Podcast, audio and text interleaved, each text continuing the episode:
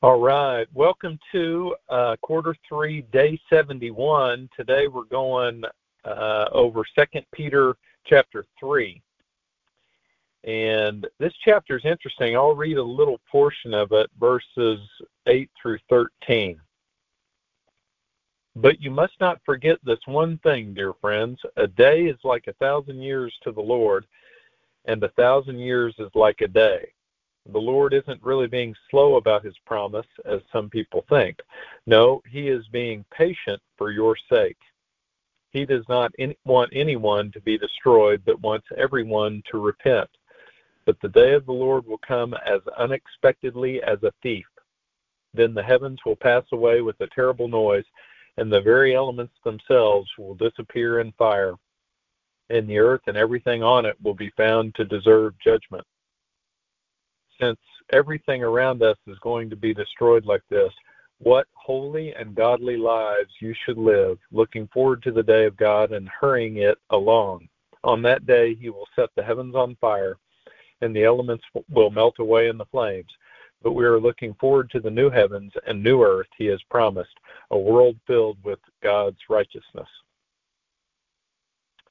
So, as I ponder on that a little bit today, um, I'm thinking about how unexpected, how surprising it might be when it finally happens that we see Jesus face to face.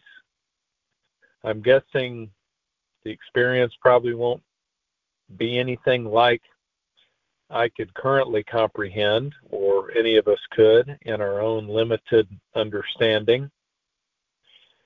I have probably come to expect that it will be after I die, but I I don't know. It's certainly possible that could happen while I'm still alive here on earth.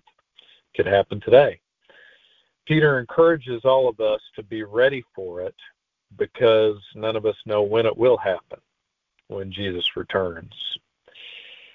Another one of life's great mysteries, probably. Kind of like um, we were talking in Sunday school class uh, this weekend at Crossings uh, the the mystery of of why God allows e- evil things to happen. You know, certainly He could stop them. Certainly He has the power to do so, but His overall plan allows those things in the world. So that's another one of the great mysteries of this life. The pain and suffering we we all have to endure from time to time. It's probably hard for us to understand. You know, we we want to ask God why why does it have to be that way? there was a good example of this kind of thing in Second Corinthians. Um, I believe it was Second Corinthians, where Paul talks about the thorn in his flesh that God did not remove. It was basically a prayer left unanswered. He didn't go into detail exactly what that is, but it, he asked God to remove it, he, and, and that did not happen. But Paul explains in the chapter that God basically let him know that this will remain so that you won't become conceited, so that you'll continue to completely rely on my strength instead of relying on his own, you know, Paul's own strength. Um, so if we go back to that chapter, and uh, or go back to the chapter we're reading today in Second Peter.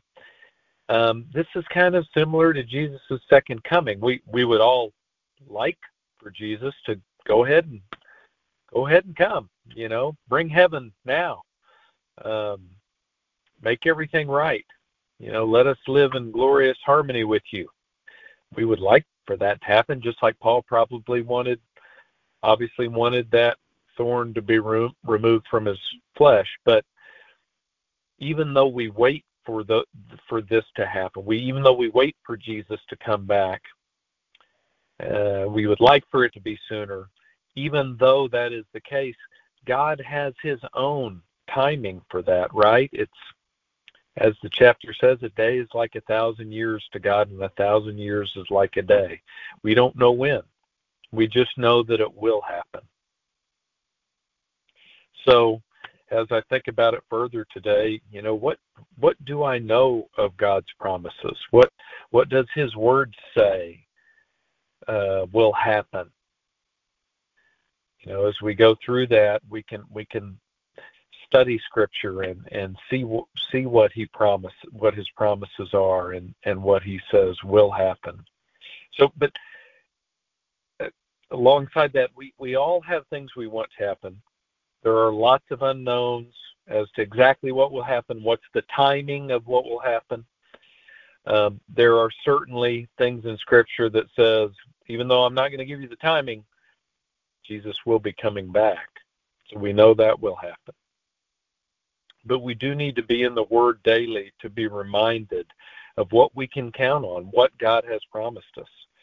And and we know that one of those things is that someday Jesus will come back and set everything right.